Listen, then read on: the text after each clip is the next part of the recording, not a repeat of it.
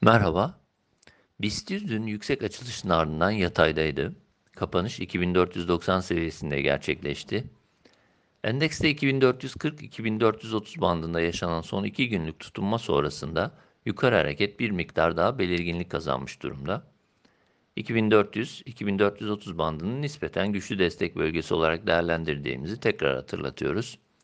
Bununla birlikte tepki hareketinin güç kazanması ve kısa periyottaki zayıflığın giderilmesi için 2490-2510 seviyesi üzerine geri dönüşü gerekli görüyoruz.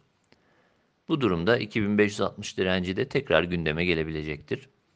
Biz de 2490-2510 seviyesi altındaki hareketi konsolidasyon süreci olarak değerlendirmekle birlikte kısa periyot için destek olarak değerlendirdiğimiz 2400-2430 seviyesi altına yaşanacak sarkma durumunda ancak düzeltme eğiliminin belirgin duruma gelebileceğini belirtmek gerekiyor.